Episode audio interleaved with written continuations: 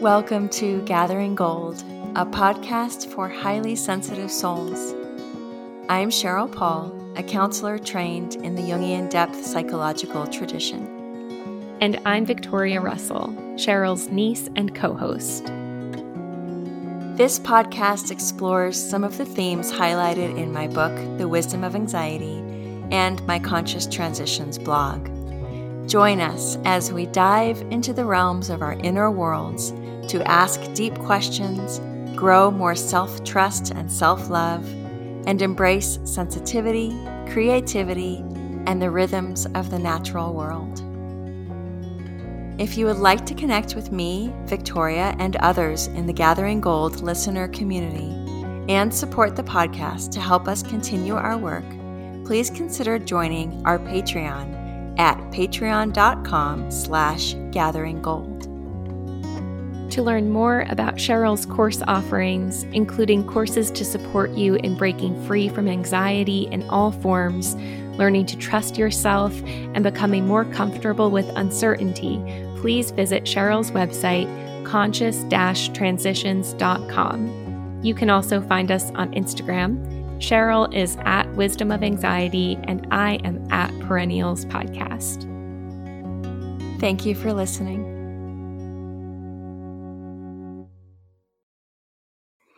Hello, Gathering Gold listeners.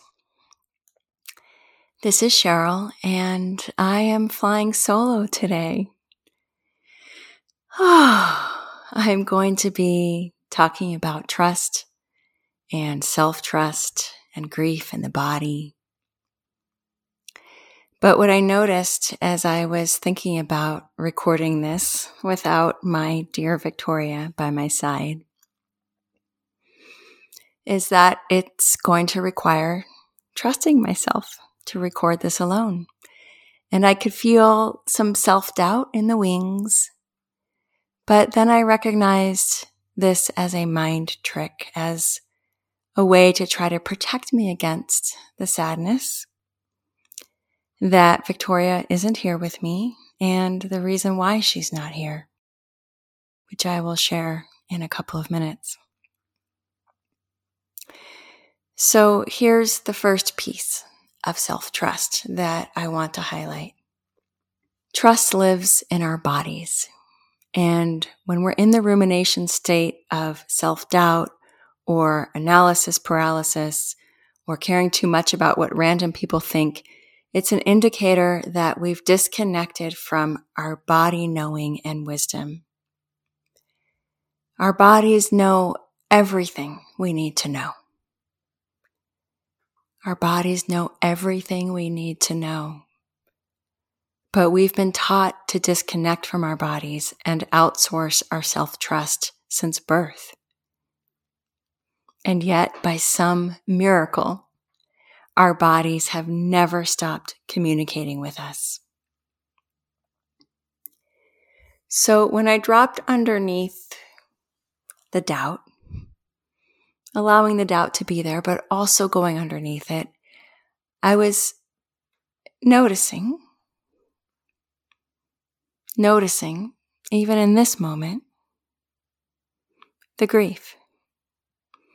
Yes, my own sadness that Victoria is not here with me because I love the creative space that we share together and create together. But it's much deeper than that. It's the grief that has just shattered my husband's family this week. My husband's oldest sister, Victoria's aunt, one of her aunts, passed away on Tuesday.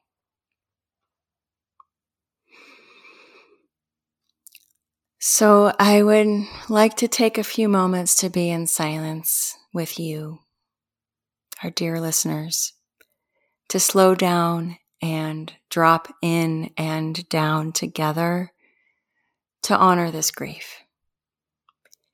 I would like to center Victoria and my husband and his siblings and my mother in law and his sister's children and grandchildren to bring them all into this space with us, into this sacred community.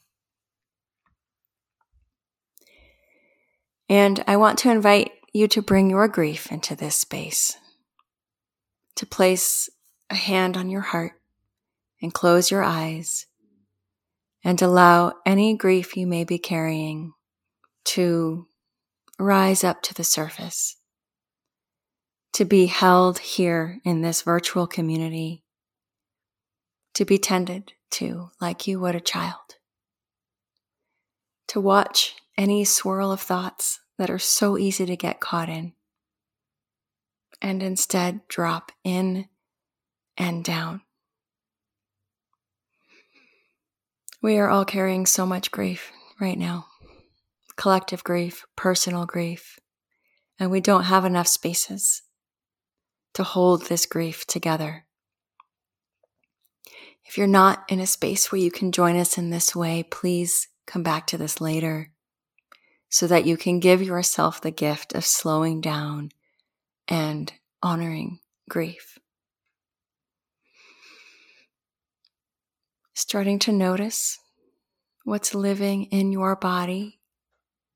And it can be grief about anything from the seasonal change to a loved one who has recently passed or who is struggling with illness to your own awareness of passage of time, children growing up, all of the stages and ages and passages, challenges that we are faced with as humans.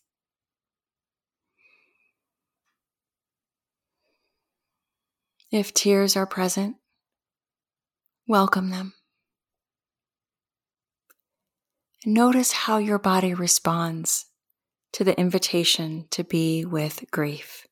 It's not the typical invitation that we receive in our culture. Is there heaviness in your chest? Tightness in your throat? A resistance or a desire to push away and run? Tune into your body and notice the communication that comes from this holy vessel. Breathe.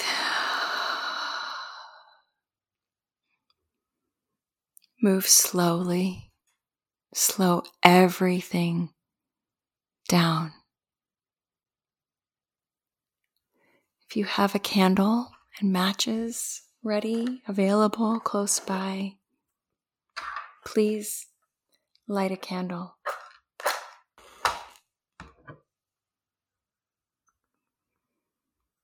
And we will be in silence for about a minute together.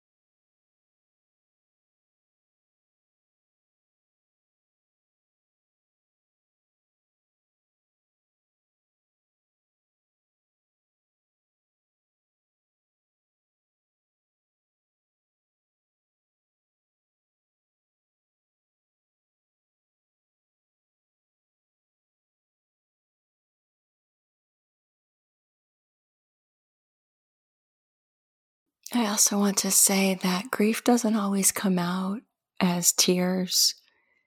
It can come out as irritation or anger.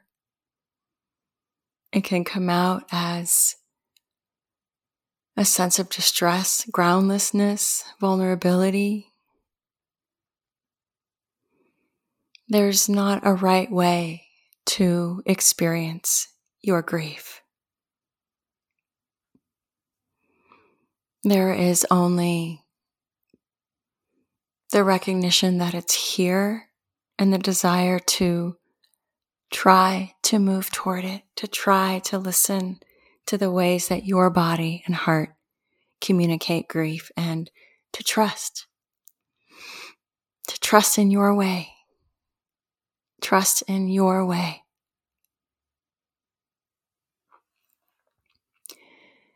For me, self trust and the body are intimately connected. When we trust our bodies, we trust ourselves. And self trust is also connected to self worth and self knowledge. When we know who we are and we like who we are, we trust ourselves. When we trust that we're worthy just as we are, that we don't have to prove ourselves, that we allow ourselves to reside in the fundamental goodness of our being, that the outcome of our decisions isn't evidence or a measure of self worth, then we can navigate the world from the inside out and we can move more freely.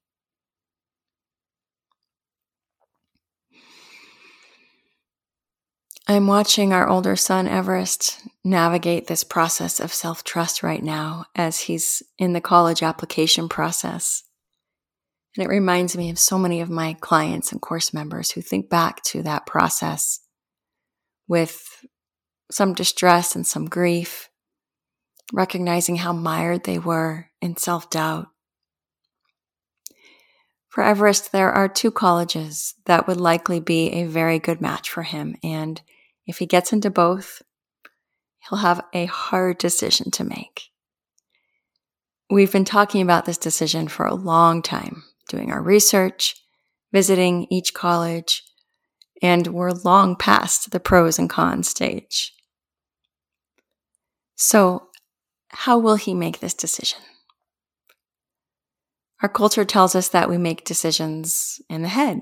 We make lists, we weigh the pros and cons, but we all know that this is only helpful to a point. Everest will make this decision by trusting himself. He might not describe it this way, but what I've seen of his decision making process is that he tunes into his body knowing and he trusts in his decision. He could become very caught in his head and try to predict five years down the road which college will give him the best chance to be selected as a naval aviator and eventually an astronaut. But he knows that he can't predict anything five years down the road. And when he gets caught in that mindset, things don't go very well. One of the best pieces of advice that he's gleaned from the extensive reading he's done on astronauts and their path in life. And they, many of them will say the same thing. Choose based on what you love, not on what you think NASA or a college or any kind of organization or system will be looking for. To try to play to the system is to externalize his decision making process. And when he follows this advice choose based on what he loves, the choice becomes crystal clear. One college is the smart choice. It probably looks better on paper, more prestigious. And the other is the heart choice, which brings him joy and feels more closely aligned with his value system. He also knows, and this is such a critical piece, that he'll be okay no matter what, that his worthiness doesn't hinge on where he attends college. And when he gets stressed out about the application process and worries that this or that isn't good enough,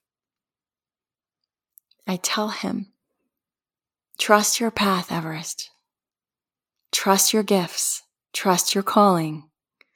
That's all you have to do. That's all you have to trust. You wouldn't have been given this calling at two years old if you weren't meant to live it out in some way. And that doesn't mean it will be a straight path.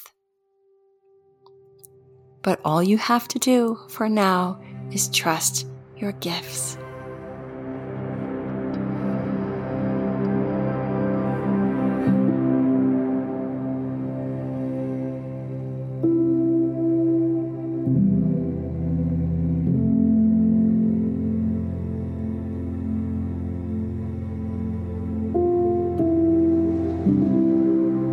This reminds me of an extraordinary interview I've been listening to with Tricia Hersey on We Can Do Hard Things.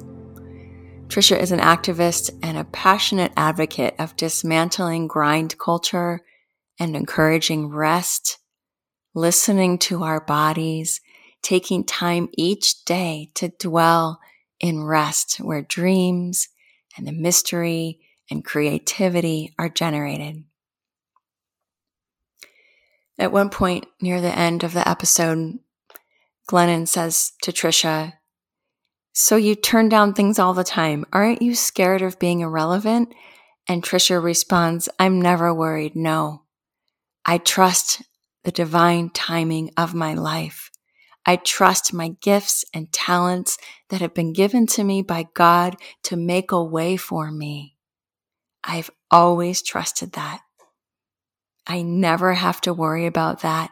My faith. When you talk about a faith walk, a leaping, a faith leap, it is deep, radical faith to understand and be courageous enough to push back against the system and say, I've had enough. And I trust the divine and I trust myself and my gifts to make space for whatever is possible this is radical trusting work. I listened to this passage several times because it spoke so deeply to me. I'm going to read it again.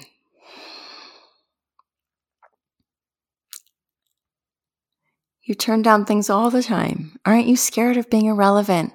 And Tricia responds, I'm never worried. No, I trust the divine timing of my life. I trust my gifts and talents that have been given to me by God to make a way for me. I've always trusted that. I never have to worry about that.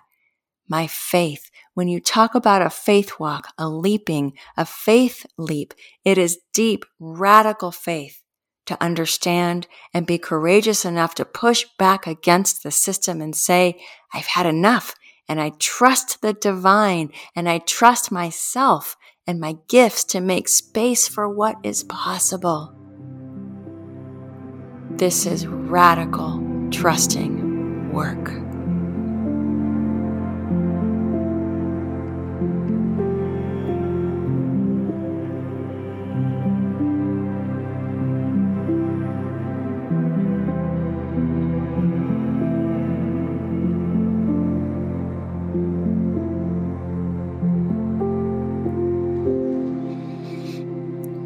Radical trust. I trust the divine and I trust myself. Just notice where that lands in you. I trust myself and I trust the divine.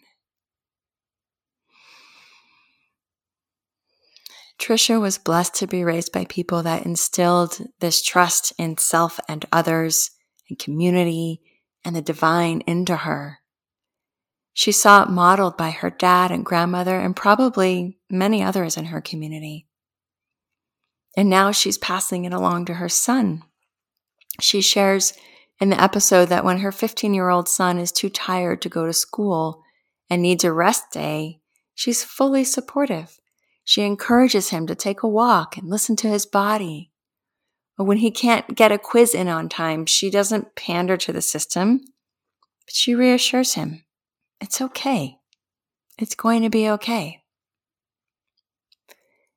But most of us weren't raised with this modeling. We were raised in the opposite way to disregard our bodies, to blatantly ignore them, ignore their needs, ignore their signals, and to externalize self trust to try to win the approval of caregivers, teachers, religious leaders, other adults, and peers. The message was Everyone knows better than you do. And if you play by the rules, you'll be rewarded. If you don't play by the rules, you'll fail and be punished. Sometimes even punished beyond this lifetime. Be good. Follow the rules. Stay within the lines. And probably you'll be okay. Trust yourself. Trust your body. Learn to listen, listen, listen. Learn to orient from the inside out. That, we are told, is dangerous. But that is everything. How do we retrieve and reclaim our lost self trust? There are many ways. I offer a roadmap in my Trust Yourself course, which I'm offering again live this year on November 12th.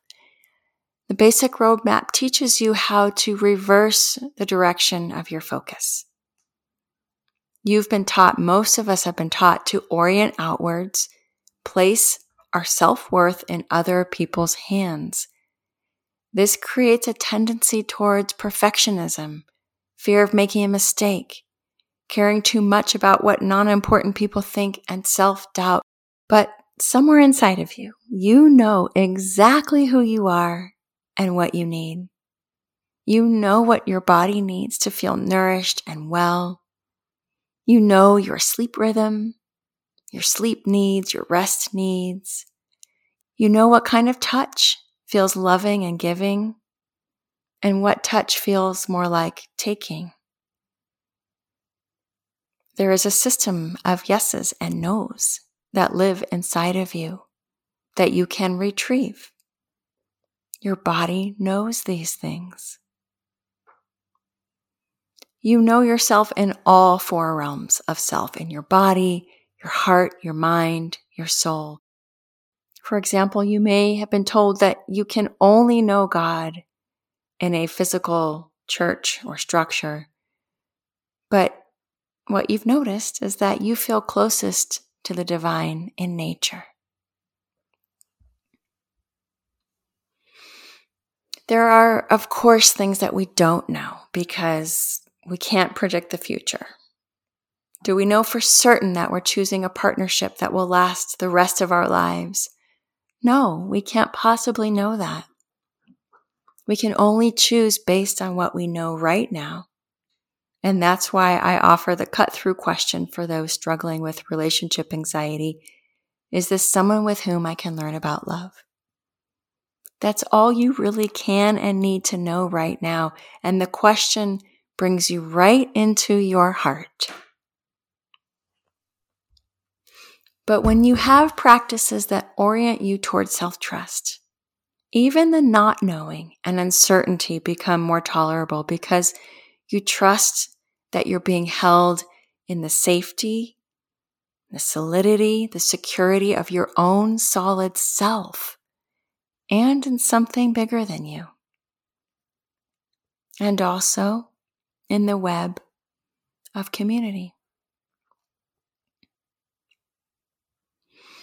So, what are these practices? There's so many. There's so many. I'm sure you've stumbled upon them yourself. One of the most powerful practices I've learned over the years to grow and connect to my self trust is something I learned from my rabbi, Tirzah Firestone, many, many years ago, and her teachings on the central column. And again, I'm sure many of you have come across similar teachings in spiritual readings or yoga. It's this metaphor of seeing a column of light in the center of your being head, heart, belly. And when this column is clear, or the tree trunk is solid, or the well is full of warm water, we feel anchored and we can access a place of stillness and clarity regardless of what's happening in the inner or outer worlds. This is our center point. This is our warm, safe Sandy Island. It's how we continue to stay in our seat even when loss enters our lives and we feel turned upside down and inside out by grief.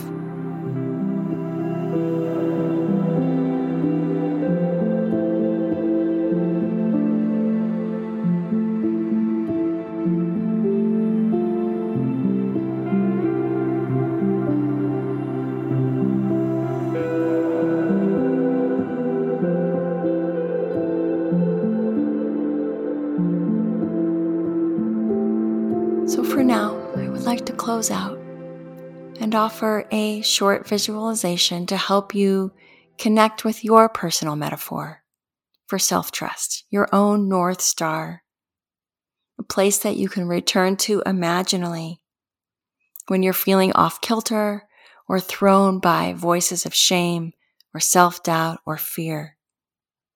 And the more we practice these visualizations, this imaginal work, and it can even happen in 10 seconds where we orient inward toward our own metaphors, our own visuals. The more we practice, the steadier we become, the quicker we get back onto that seat of center when we get knocked off. And we will get knocked off. We will get knocked off. That's okay. That's part of being human. That's to be expected. But when we dismantle some of the harmful messages that we've received about orienting outward, externalizing our sense of self, and we bring, return the energy inward, and we learn how to trust ourselves, we also then learn how to trust others and trust in something bigger than ourselves. This is the work.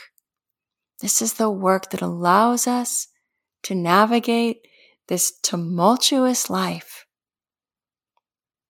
with more grace, more ease, more clarity, more vision, more solidity. So get into a comfortable position.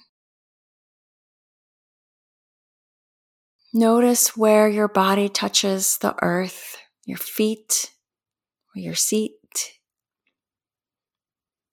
Imagining roots extending down into the earth, anchoring you, rooting you. Earth always beneath us. And at your crown, reaching up, opening light to the skies, to the sun, to the moon, to the stars.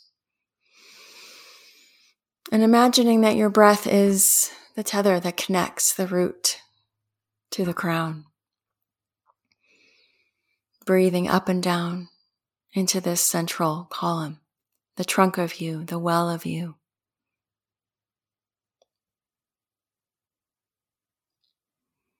Bringing your attention to the area of your head and opening to any image, color, wise ally, loving ancestor, even a word or a phrase or a symbol to show up, trusting what arises.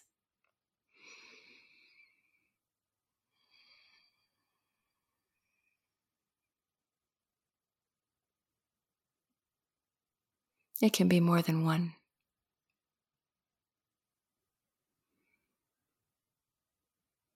Something that allows your mind to feel clear, clearing out the debris, opening your mind to light, to receiving light,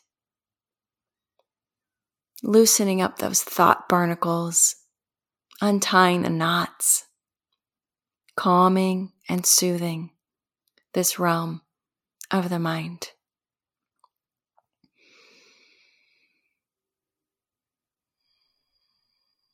And moving down to your heart center, maybe placing a hand there.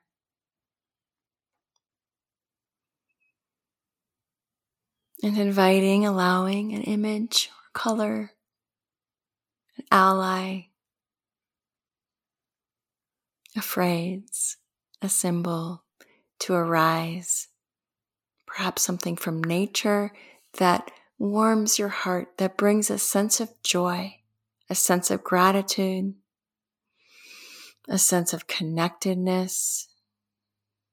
It can be very simple. Trusting what arises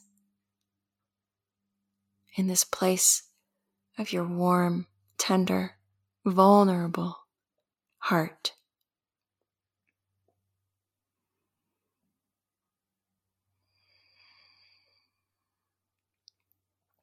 And moving down to your belly, placing two hands there if you want to. Breathing in, making space, and inviting an image, phrase, color, something from nature, an ally to arise, this place of our aliveness our rootedness, our creativity, our fire, our sexuality. Breathing it in, breathing it in. Clearing out what does not belong, clearing out old debris and imprints and messages, places of shame, clearing it out, allowing this image or symbol to help you clear out and open to the fire of you. Your full, uninhibited, free, wild aliveness in this center of you.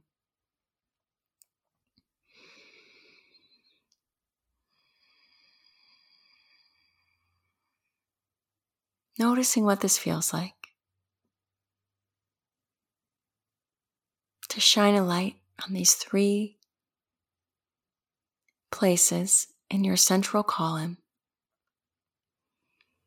Breathing again into each one, imagining a connective light moving in between each one.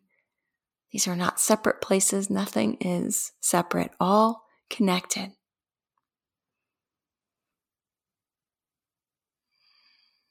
And knowing that you can return to this place at any time.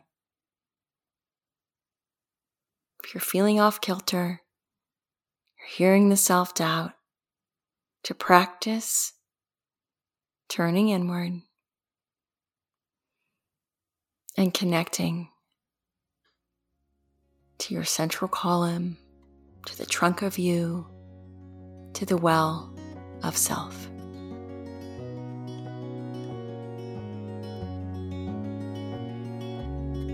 Thank you so much for listening.